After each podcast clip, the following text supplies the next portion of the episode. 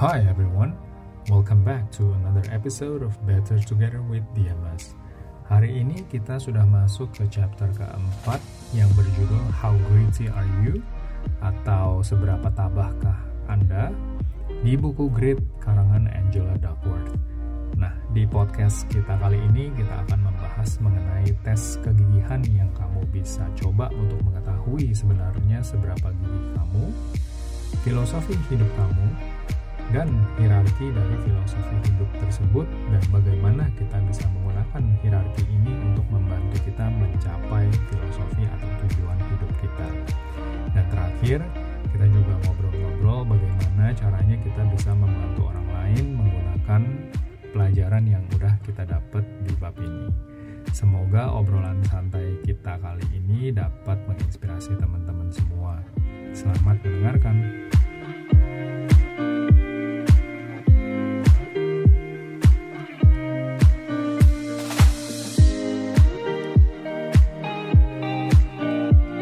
Halo, selamat pagi teman-teman Diamas. Hari ini balik lagi ditemenin sama aku Juan dan hari ini aku ada dua host spesial nih. Yang pertama ditemenin sama Fadil dari tim produksi ya Fadil ya. Iya betul. Yang kedua ada Esa dari tim social media design. Halo, Esa. Halo semuanya. Apa kabar nih kalian berdua pagi ini? Alhamdulillah. Alhamdulillah baik, lah ya. baik. Baik masih di awal-awal bulan nih.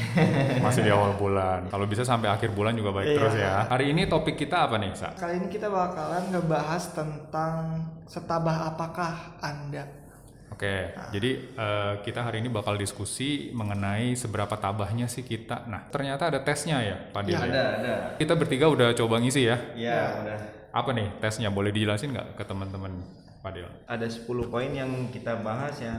Dan saya mendapatkan poin 4.0 atau sama dengan 70% di tabel skor ketabahan ini. Kalau Bang Esa gimana? Eh, untuk dari 10 pertanyaan ini sih kan ada beberapa poin nih. Di sini kan ada poinnya macam-macam nih. Ada sama sekali tidak seperti saya, tidak seperti saya, agak mirip dengan saya, umumnya seperti saya, dan yang ini ada benar-benar seperti saya. Nah, udah dari 10 pertanyaan ini, saya udah ngitung nih, dapat poinnya itu 3,6 atau sekitar 40%. Iya. Ini skornya makin tinggi berarti makin bagus ya, saya. Iya. Intinya Tadi Fadil berapa skornya? 4.0. Wah, itu udah tinggi tuh, berarti udah 70 persen ya. Artinya Kurang lebihnya ya. Artinya kegigihannya tuh udah sama rata dengan 70% populasi yang diikut sertakan dalam survei ini. Kalau Esa berapa tadi, Sa? 3,6 kok. 3,6 ya. Ya.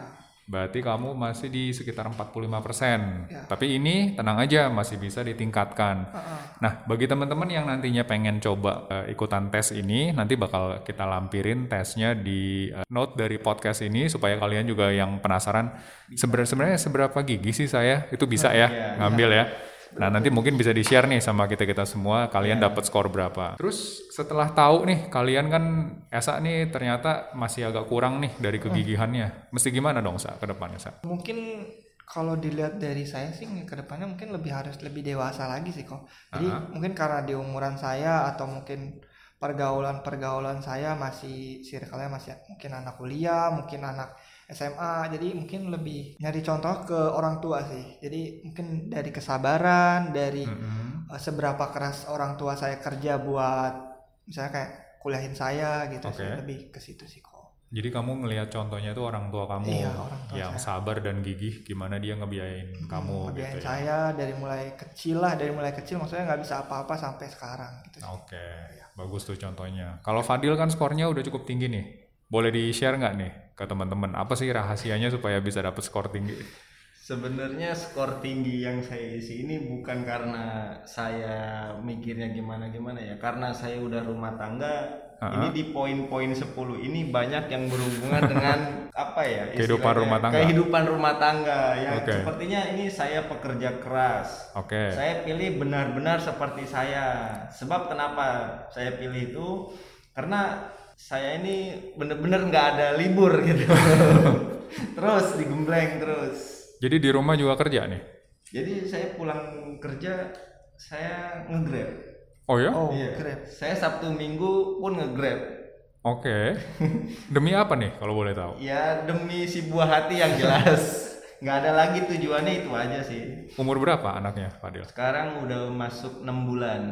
Oh, masih kecil Iya, ya. masih kecil. Anak pertama nih. Anak pertama, Cewek apa cowok? cewek. Oh, cewek. Oke. Ini kerja keras banget nih demi anaknya nih, Fadil. Bener-bener kerja keras. Padahal juga ya dibilang cukup ya cukup. Cuman kan kita pengen punya tabungan untuk ke depannya. Ha-ha. Perjalanannya masih panjang, masih awal gitu. Tapi ketika kamu ngejalanin dua pekerjaan yang di kantor sama yang di luar itu sempat kepikiran pengen nyerah gitu nggak sih? Enggak. Kenapa tuh kalau boleh tahu? Karena saya ngelakonin ini udah cukup lama ya. Saya dari 2014 saya kuliah Mhm. sambil nge-grab sambil kerja tiga kerjaan itu saya jalanin Wah. sampai saya lulus. Itu udah berjalan kurang lebih ya tujuh tahunan saya jalanin. Ya alhamdulillah. Karena ada tujuan yang saya tuju, jadinya ya lelah itu di nomor dua kan gitu. Kalau apa yang kita mau kita capai, capai itu akan terbayarkan. Kalau saya ya begitu. Tapi ketika kamu capek, ketika kamu lagi eh, ada tekanan di kerjaan gitu ya, Fadil. Mm. Gimana sih rahasia atau mungkin triknya untuk kita tuh tetap bertahan untuk ngelanjutin gitu? Lebih kebanyak ke sharing yang lebih senior kali ya. Hmm, Jadi, gimana tuh maksudnya? Kita lebih ngobrol sama orang-orang lapangan. Kita punya masalah di kerjaan, gimana ya solusinya? Pecahin bareng-bareng gimana caranya? Kalau untuk jenuh, mungkin pulang saja saya udah menghilangkan jenuh. Ketemu anak ya? Ketemu anak. Wah, berarti sayang anak banget nih ya, Fadil. Alhamdulillah. sayang anak sayang anak Ini istrinya ini nggak nih? Kok sayangnya anak doang gitu? sayang istrinya enggak gitu Tapi kalau kalau di, ditanya sayang istri sayang anak, saya nggak bisa milih sih. Berat ya? Berat, nggak ada pilihan gitu. Karena kalau saya milih anak, yang yang ngeluarin anak itu adalah istri saya gitu. Mm-mm. Kalau saya sayang istri, saya butuh anak. Gimana ya jadinya? Dua-duanya saya butuh gitu. Tapi aku penasaran deh, aku pengen gali lebih dalam lagi nih, Fadil.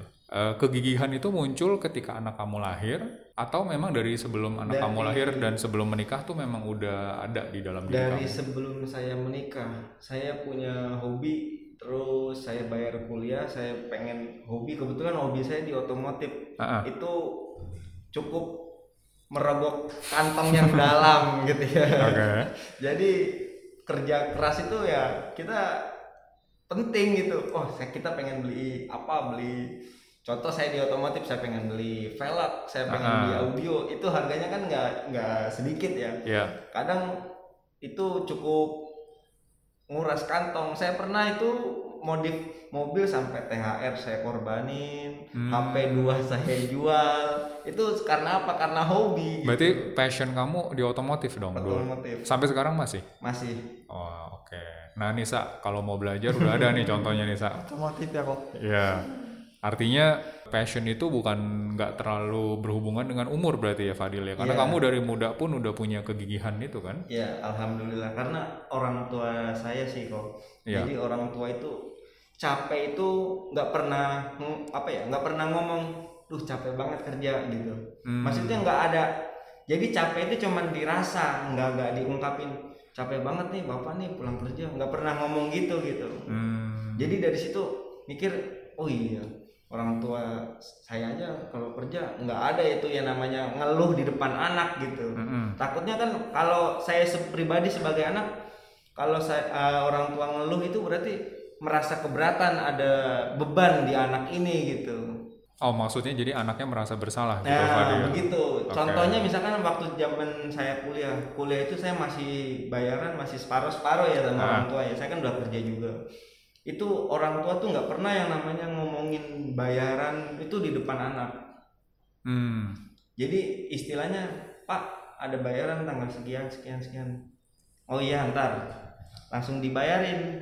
Jadi nggak ada nggak ada istilah ntar dulu ya, eh, belum ada uang gitu, nggak ada nggak ada omongan, nggak ada ngeluh-ngeluh gitu tuh nggak ada gitu. Saya jadi motivasi saya tuh dari orang tua juga sih kayak Bang Esa juga. Gitu. Oke. Nah, sekarang kan kamu udah jadi seorang orang tua juga nih ya. Iya, Apakah itu akan kamu terapin nanti ke anak kamu, Fadil? pasti. pasti ya. pasti Oke, mantap nih ceritanya dari awal udah menginspirasi banget ya saya. udah inspirasi harus dicontoh lah ya Iya, kita boleh nih belajar. Pantesan skornya dapet tinggi nih si Fadil. Terus eh, apa di buku ini kan juga disebut kalau antusiasme itu kan umum ya. Terkadang memang kalau kita dikasih ide baru atau pekerjaan baru tuh kita muncul tuh rasa excitement atau rasa apa serunya gitu ya. rasa pengennya gitu Iya, wih seru nih hal baru kita pengen belajar, kita pengen kerjain gitu. Tapi ternyata itu tuh umum. Yang jarang itu justru daya tahan. Yang tadi Fadil cerita dia dari udah tujuh tahun berarti Iya, ya Fadil. Itu tujuh tahun untuk megang kerjaan 2 sampai 3 itu dalam waktu yang bersamaan tuh menurut aku luar biasa ya karena itu butuh daya tahan yang tinggi banget tuh.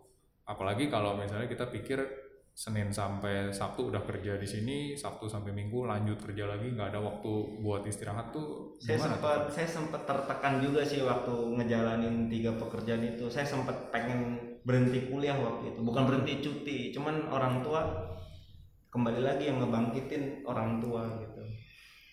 Apa maksudnya? Perkataan orang tua tuh selalu nyentuh gitu ke hati. Apa Maksudnya, nih? Boleh di-share nggak kata-katanya? kalau orang tua kan pasti ngasih kamu sekolah yang baik jangan seperti orang tuamu. Iya. itu kata-kata yang selalu pasti sih itu. Hmm, melekat di pikiran saya gitu. Makanya anak saya makanya tujuan saya itu cuman satu pengen anak saya di sekolahin yang terbaik gitu. Oke, berarti kalau aku tangkep nih berarti orang tua kamu tuh pengen kamu lebih baik dari mereka, iya dan sekarang giliran kamu pengen anak kamu Benar. lebih baik lagi dari kamu gitu ya. Wah, jadi berkelanjutan terus pengen yang terbaik anak yang terbaik gitu terus mantep. Ini cocok nih sama visi kita nih. Ntar aku bahas deh ke sana. Kalau Esa gimana sa? Ketika kamu ada kerjaan baru atau misalnya ada proyek baru, pasti kita seneng kan ya, seru gitu ya. Tapi terkadang yang kita nggak sadari itu ternyata daya tahan kita itu kalau sering pindah-pindah project atau itu ternyata kurang gitu sa. Kamu pernah ngalamin itu nggak sa? Hmm, kalau untuk pindah-pindah project sih ada sih kok tapi itu mungkin karena projectnya lebih lebih baik gitu jadi Mhm. saya lebih pindah sih mungkin saya ngambil contohnya dari zaman saya baru lulus sekolah sih Oke silakan ceritain deh. saya tuh zaman awal-awal lulus sekolah kan dia udah 17 tahun tuh udah excitednya tuh pengennya kerja gitu kan pengen Mhm. megang duit gitu kan Mm-mm. saya bikin KTP nah kerja di situ modal KTP dulu masih ingat banget saya kerja kayak borongan gitu itu kerja cuma eh, tergantung dari hasil saya itu saya kerja cuma masuk masukin dan di situ tuh udah dapat seminggu mulai kerasa tuh capeknya capeknya nyari uang gimana nih ternyata Ah. udah dari situ oh kayaknya saya harus pindah gitu kan Kalau boleh tahu kerjanya ngapain dulu sa? kerjanya pas itu saya kayak masuk masukin kompan atau drigen drigen drigen minyak bimoli itu yang Ah, di- dimasukin ke dus gitu. dimasukin ke dus ya. Oke. dimasukin ke dus apa eh, bisa dibilang bareng sama mesin lah lawan mesin gitu Oke. cepet-cepetan gitu nah udah dari situ seminggu saya nggak kuat tuh di situ kayaknya kalau lama-lamaan terus di sini kayak bakalan sakit nih gitu nih waduh kayak coba cari pekerjaan lain deh nah udah dari Oke. situ saya coba cari pekerjaan lain saya eh, ikut-ikut teman-teman saya di kuliahan pas itu kan udah masuk kuliah karena eh, orang tua tuh mau saya tuh langsung kuliah gitu kan di situ. Oh berarti ini waktu itu lulus SMA nih ceritanya? Iya lulus Oke, SMA oke. eh, sambil nyari-nyari kuliah di situ. Nah itu Oke. di situ ketemu temen, ketemu temen dari dari teman ke teman tuh saya ada nih kerjaan wedding. Dia bilang, oh ya udah lu udah pernah belum ikut-ikut foto? Oh pernah sih ikut foto mah gitu. Kayak ikut-ikut organisasi kan, kayak nongkrong-nongkrong di luar. Mm-mm. Nah udah di situ tuh udah tuh dapet eh, mungkin emang nggak sebanding maksudnya kayak kalau di kerjaan kan kita pasti dapat kan uang sebulannya berapa atau Iya. seminggunya berapa. Kalau di tempat wedding kan nggak nggak selalu ada gitu pas itu. Nah udah dari situ eh, di ditambah lagi tuh sama orang tua eh ditawarin lagi sama orang tua nih ada nih kerja eh, di pabrik bapak yang bapak kerja sekarang. Hmm. dia bilang "Eh, coba aja dulu masukin lamaran. Nah itu lumayan lumayan oke lah di situ pabriknya. Dia bilang masuk tuh dites. Oke. udahlah pokoknya dites masuk. Eh dites tiga bulan saya jadi pegawai tetap di situ. Eh, Kerjaannya apa tuh? Produksi Oh produksi juga. ya produksi Oke. itu di situ saya jadi eh, operator mesin Produksi barang apa? dia bisa dibilang rantainya motor metik V-belt. Oh, oke. Ya, di situ Oke. saya jadi operas, operatornya lah. Ah, ah. Di situ dapat sekitar 2 tahun, itu sambil kuliah juga di situ kan dari semester semester 2 kayaknya, semester 2 sampai semester 6. Oke. Nah, di situ saya udah, udah ada apa ya? Kayak mikir nih project nih kan eh, apa ya? Hobi saya kan sukanya kayak tentang foto, ke Mm-mm. dunia-dunia desain, ke Oke. dunia-dunia bisa dibilang ya dunia-dunia kreatif lah.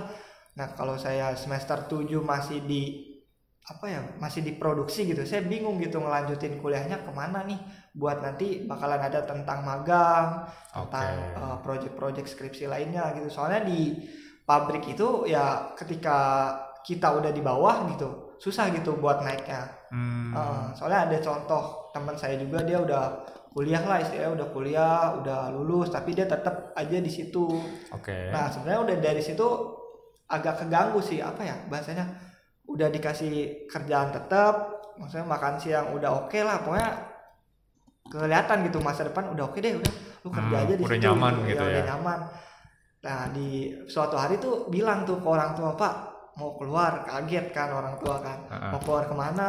Eh, mau coba di pabrik lain gitu kan. Ah, ah. eh, pengen di dunia kreatif gitu sama kayak kuliah. Nah udah di situ ya udah nggak apa-apa tapi bisa dipertanggungjawabkan gitu. Dia bilang sih Oke. gitu. Nah udah orang tua ngomong kayak gitu ya saya makin semangat dong saya mau buktiin gitu. Nggak nggak selamanya nih orang pasir tuh kerjanya di pabrik itu Iya, gitu. iya. jadi saya mau mutusin aja gitu.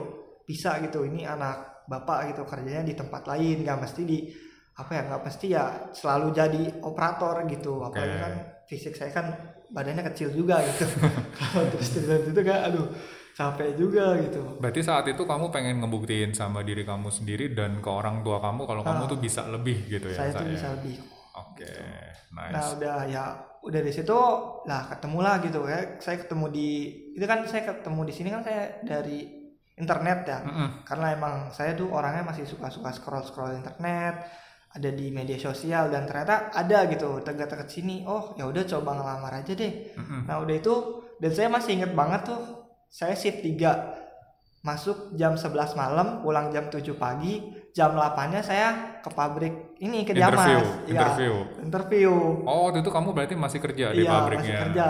Oke. Nah di situ udah masih kerja kan, saya juga masih ngejalanin usaha kan, masih kayak punya usaha. Dulu tuh masih usaha kayak stiker-stiker, bikin-bikin banner kayak orang-orang buat warungnya gitu, Iya. bikin-bikin banner. Nah di situ oke tuh kata saya ya udahlah coba dulu dibilang kata ya udah kalau dicoba yang penting deket sih jaraknya gitu takutnya eh, ketika jaraknya jauh dia bilang nanti kegedean di ongkos Oke, gitu oke. Nah ya udah setelah dari situ ya saya putusin saya keluar dan teman-teman di yang pabrik sebelumnya juga kaget katanya "Lu mau ke mana gitu udah di sini jelas gitu masa depan jelas tapi ketika ya tekad saya tuh ada gitu pengen buktiin gitu ya ya udahlah keluarlah gitu ya udah akhirnya ya saya bisa buktiin gitu sekarang saya udah bisa dibilang ya lebih tinggi lah dari eh, Oke.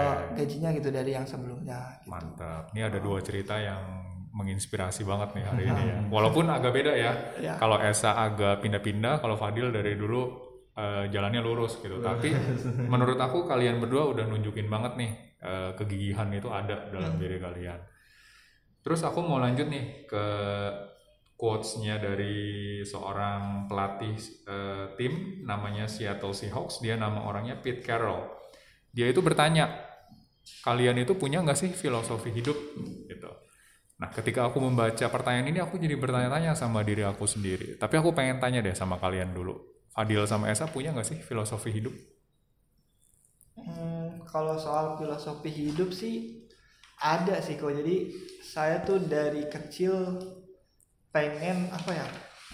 Dari kecil tuh saya masih suka mainin kamera apa ya namanya kamera Kodak kali ya, kamera Kodak itu. Yang pakai film ya? Ya yang pakai Ah. film dan jujur saya di depan kamera itu kayak nggak suka gitu. Tapi kalau moto saya suka gitu. Oke. Nah dari situ eh, mungkin filosofi hidup saya kayaknya asik gitu ya motoin orang. Tapi dilihat orang ya sekedar foto kan orang semua orang juga bisa gitu. Hmm, hmm. Tapi setelah ditelaah lagi, setelah diperdalam lagi ya ternyata oh ada detail-detail atau kayak komposisi-komposisi apa sih yang kita Oke. butuhin di situ. Nah, ternyata oh cocok nih gitu kan. Awalnya sih saya ya itu benar kata Bang Fadil sebelumnya kan otomotif kan cowok bener-bener apa ya istilahnya dulu zaman dulu cowok tuh otomotif gitu yang Iya. keras-keras gitulah Iya. pokoknya baru tuh cowok sih dibilang dari situ ya kok lama ke sini kurang cocok gitu tapi untuk ya dulu sih karena emang punya basic dan ya udahlah cukup tahu aja tapi nggak perlu diperdalam lagi Oke. gitu tapi ternyata ya filosofi saya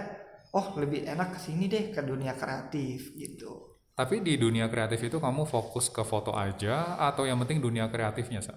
kalau saya sih dunia kreatif ya kok Berarti nggak terpaku tentang foto bisa dengan video juga Oke. desain juga oh ya ada ada satu salah satu cerita dulu saya pas SMA itu Ah. sama guru wirausaha Ah, jadi kita lagi apa ya lagi ngobrol di pelajaran desain gitu nah dia tuh teman saya sebenarnya yang ngobrol Mm-hmm. tapi malah saya yang diomelin gitu padahal kan teman saya yang ngobrol dan dari situ saya udah kena omelan sama dia malah kayak waduh kayaknya harus ngebuktiin nih sebenarnya tuh saya demen gitu sama pelajaran bapak tapi kenapa Oh. bapak ngomelin saya gitu Oke, oke. Iya dari situ tuh oh ternyata desain seru juga gitu. Ya udah saya Oke. perdalam, saya perdalam oh, ternyata saya bisa gitu di situ.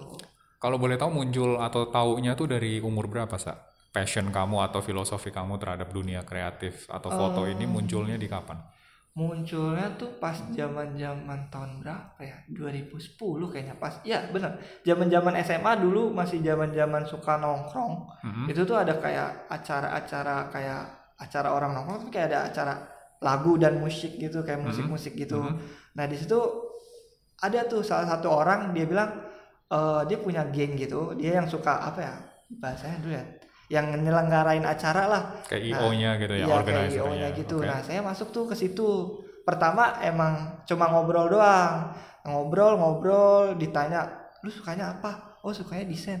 Oh coba deh suatu saat dia bilang coba deh nanti bantuin gua katanya kalau Hmm. bikin acara.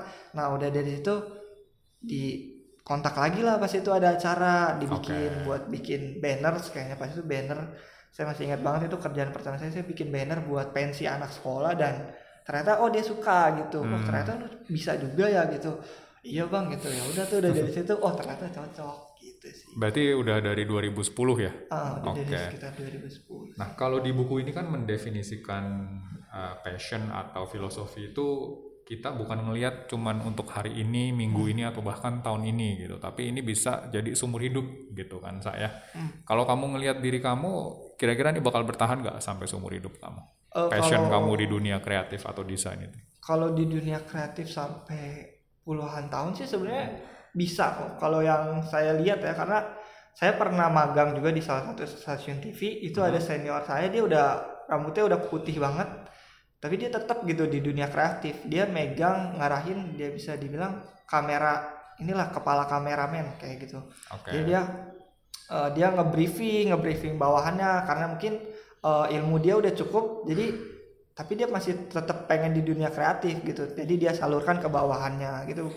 Kayak nggak habis-habis aja sih Oke, kalau aku ngelihat justru orang yang makin tua tuh bukan cari ilmu, tapi bagi ilmu ya saya. Nah, bagi ilmu. Jadi eh, kalau yang udah senior tuh tujuannya udah agak berubah tuh, bukan nyari ilmu lagi. Tentunya kalau ada ilmu baru dia harus belajar, tapi dia akan lebih banyak sharing, sharing ilmu gitu ya. Nah, kalau Fadil apa nih filosofi hidupnya Fadil? Ada gak? ada sedikit kata-kata diam boleh diam boleh mundur jangan Apa? Diam boleh, mundur diam jangan. boleh mundur jangan Gimana tuh maksudnya? Boleh dijelasin nggak nih? jadi kalau kita punya tujuan ada terkendala eh, sebisa mungkin kita jangan mundur gitu tapi kita diam untuk berpikir untuk maju gitu Oke. Intinya nggak boleh mundur. nggak pokoknya. boleh mundur pokoknya diam boleh ber- eh, mundur jangan mundur jangan Mundur jangan. Tapi udah pernah coba diterapin belum di hidup kamu nih Fadil? Filosofi itu. sering Sering. Ada contohnya. apa ya Ceritanya mungkin. kalau ceritanya cerita masa lalu kali ya Ya boleh silakan. jadi kalau misalkan kita like, eh, waktu zamannya pacaran mungkin ya Mm-mm. kalau kita lagi berantem itu tuh kalimat putus tuh belum pernah saya utarakan ke perempuan gitu jadi kalau lagi berantem lebih baik saya diem Hmm. kalau putus itu kan berarti eh, mundur Iya. ya kan ya contoh kecilnya sih seperti itu gitu jadi kita pertahanin kita mikir untuk maju ke depan bersama gitu jadi nggak ada kalimat putus gitu Jadi belum pernah putusin cewek nih? Diputusin Oh diputusin pernah. Oke. nah bagi teman-teman yang ngedengerin kan pertanyaan ini cukup berat ya. Apa sih filosofi hidup kalian gitu? Dan mungkin ada beberapa dari kalian yang sampai sekarang belum tahu apa sih sebetulnya filosofi hidup kalian.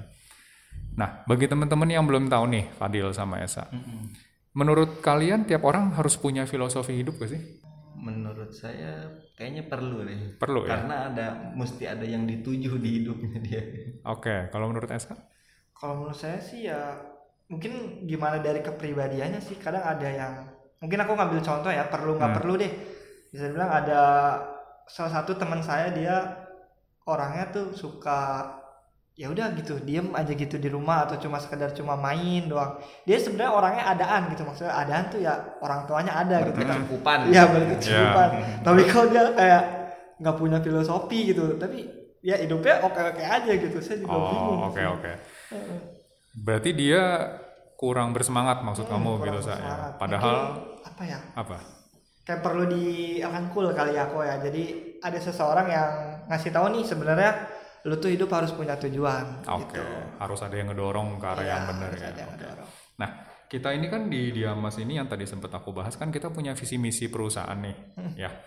Visi misi kita itu secara singkat tuh selalu mau jadi lebih baik. Makanya tadi ketika Fadil bilang dia pengen jadi lebih baik dari orang tuanya dan dia pengen anaknya jadi lebih baik dari dia, menurut aku nyambung banget nih sama visi kita. Nah, kenapa sih kita perusahaan perlu punya visi dan misi? Menurut aku tuh nggak semua orang punya visi yang panjang Iya. ya. Jadi dengan kita berikan mereka visi perusahaan atau visi misi dari Diamas, itu bisa menjadi bagian dari visi mereka sebetulnya. Jadi eh, menurut aku filosofi hidup itu nggak usah atau nggak harus datangnya secara internal, tapi bisa juga datangnya secara eksternal. Dari Kayak Fadil contohnya, datangnya dari orang tuanya. Ya, Esa tadi da- gabungan ya Gabungan. dari orang tua sama dari diri sendiri gitu. Nah di sini aku pengen jelasin kalau misalnya kenapa kita harus lebih baik itu ya karena kita pengen ini bertahan terus. Nanti aku harap Fadil nih sampai udah punya cucu juga masih sama nih filosofinya. mudah-mudahan Mudah-mudahan Esa juga nanti aku harap bisa sama terus gitu ya.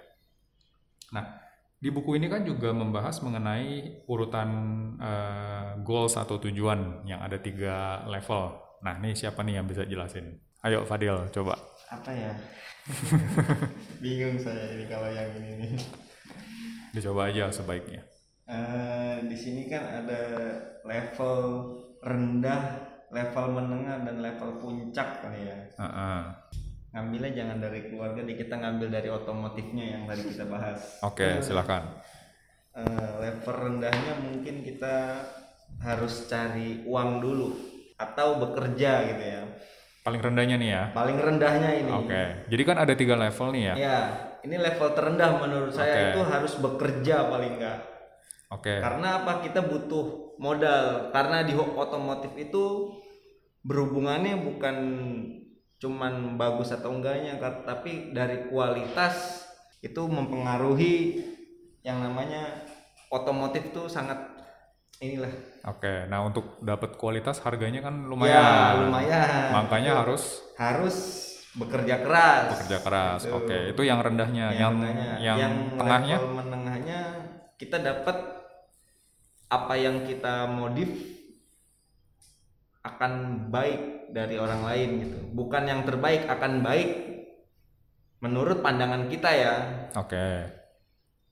Eh, Terus level tingginya apa nih? level puncaknya kita viral.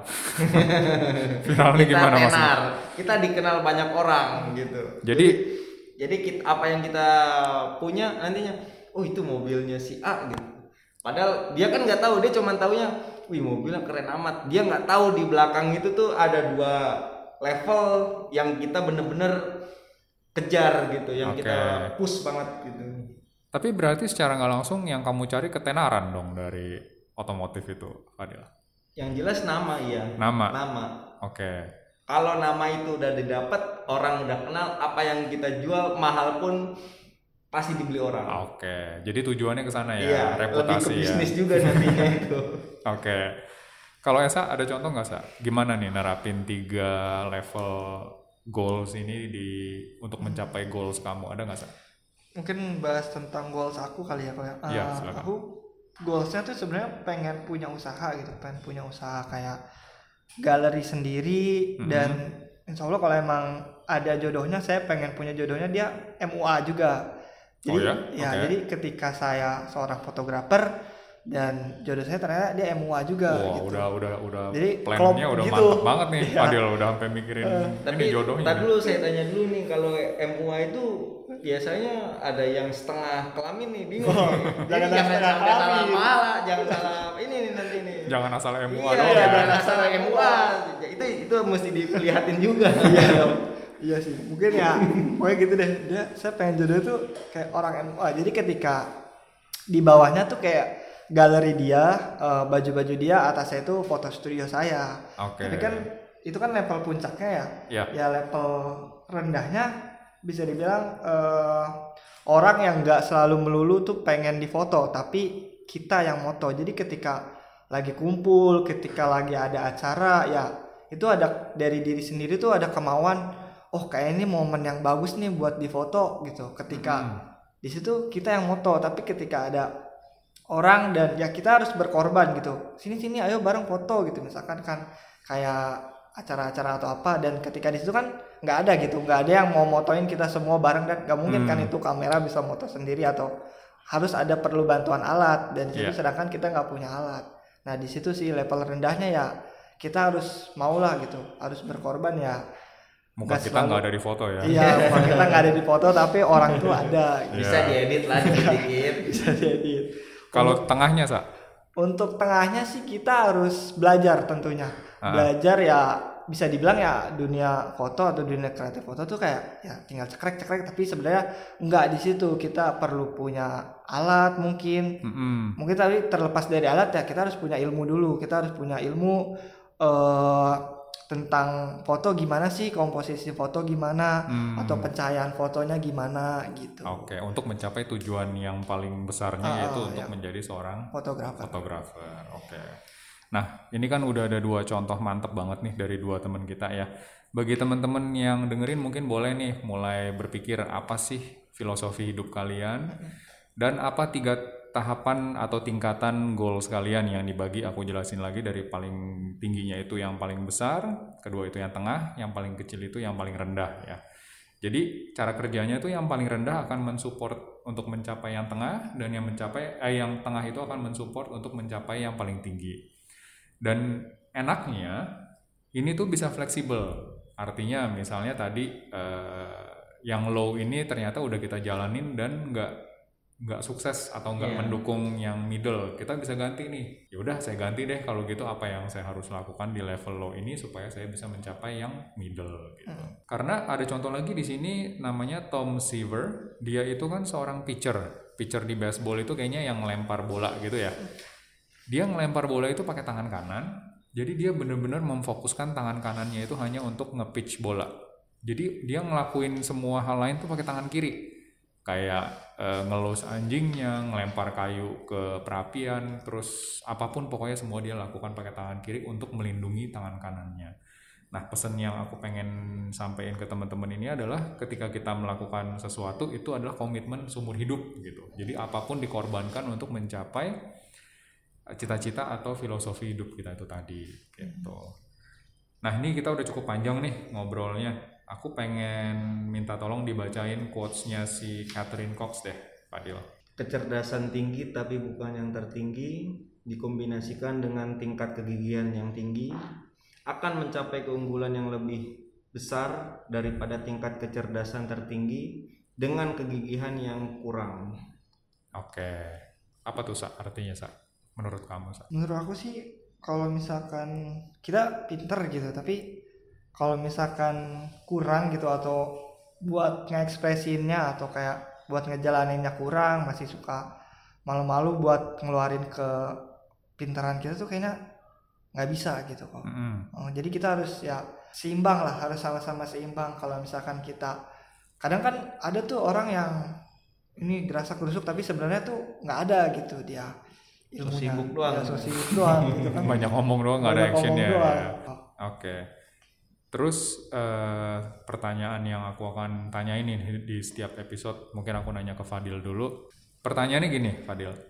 Apa yang kamu bisa lakukan untuk temen kamu atau bantuin temen kamu, boleh di tempat kerja atau di luar, berdasarkan ilmu yang kamu dapat atau pengetahuan yang kamu dapat di bab ini gitu. Apa tuh? Kalau ditanya seperti itu yang lebih contohnya kembali ke contoh ke keluarga ya Heeh. karena di keluarga itu banyak banget contoh gitu itu paling banyak gampang Mm-mm. teman saya kan sudah banyak yang menikah yang sudah punya anak mereka kan banyak yang namanya kebutuhan gitu mungkin mereka cuman kebutuhannya kebutuhan mungkin sama cuman pemasukannya beda Mm-mm. sedangkan saya kan pemasukannya kalau dibilang kanan kiri ya karena itu itu kemauan sama hobi juga ya. Mm-mm. karena hobinya ada di situ di otomotif kita nyari duitnya pakai mobil yang kita modif jadi kita semangat gitu ya. Jadi gimana ya? Ya, jangan malas. Walaupun belum berkeluarga belum ada tanggungan harus bisa menghilangkan rasa malas itu di segi apa pun terutama ibadah ya kalau orang muslim mungkin ibadah. Itu Mhm. harus jangan ditinggalin gitu. Kalau di kerjaan ya pulang kerja kalau misalkan waktunya masih panjang ya entah dia jualan online atau dia ngegrab kayak saya gitu atau nyari sampingan-sampingan lain lah gitu. Dimaksimalkan selagi masih muda masih kuat dimaksimalkan. Nanti kalau udah tua kita cuman bisa batuk-batuk doang di depan anak Maksudnya jadi waktu masih muda gunakanlah ya kegigihan gitu dengan ya. yang terbaik lah gitu maksudnya nongkrong boleh cuman jangan terlalu terlena dengan masa mudamu gitu Hmm. jadi jangan kasihkan ah masih muda nongkrong nongkrong gitu Jadi ilmunya nongkrong doang nanti. ya. iya gitu nanti kalau udah keseringan nongkrong kita ada kerjaan di yang biasanya pulang kerja nongkrong pulang kerja nongkrong ada kerjaan nih teman kita ngasih woi lu mau nggak nih ada kerjaan "Ah, enggak lah gue mau nongkrong aja nah Ah. itu yang yang kurang bagusnya dari situ tapi kalau kita mungkin pulang kerja nongkrong. Besoknya pulang kerja ada sampingan apa pulang kerja nongkrong. Itu nggak masalah. Tapi kalau pulang kerja ayo kerja ikut gue yuk. Enggak lah gue mau nongkrong aja. Nah Iya. itu itu negatif banget menurut saya. Itu orang minus banget. Yang penting tahu prioritas ya. ya tahu prioritas apa yang harus didahulukan apa yang harus dibelakangi. Oke, thank you. Kalau Esa apa nih, Sa? Yang kira-kira bisa kamu gunakan untuk ngebantu temen kerjaan? Hmm, atau yang di luar kerjaan?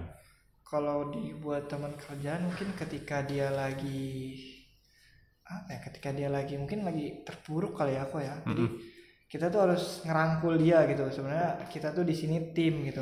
Ketika dia ada kesusahan ketika dia ada kesulitan coba kita tanya apa sih apa yang bisa saya bantu? Mm-mm. kalau memang bisa saya bantu pasti saya bantu itu ketika ya pokoknya saling backup aja sih. Mungkin eh, saya gitu kerjanya semangat atau mungkin nanti teman saya kurang semangat. Nah kita kasih tuh semangat buat dia supaya kita bisa jalan bareng-bareng Hmm, Oke. semangatnya itu berupa apa itu? Pokari sweat atau dengan motivasi? Pokari Sweat kayaknya pokari sweat kayaknya lebih lebih bikin semangat semangat ya. Kayaknya sih memang benar sih.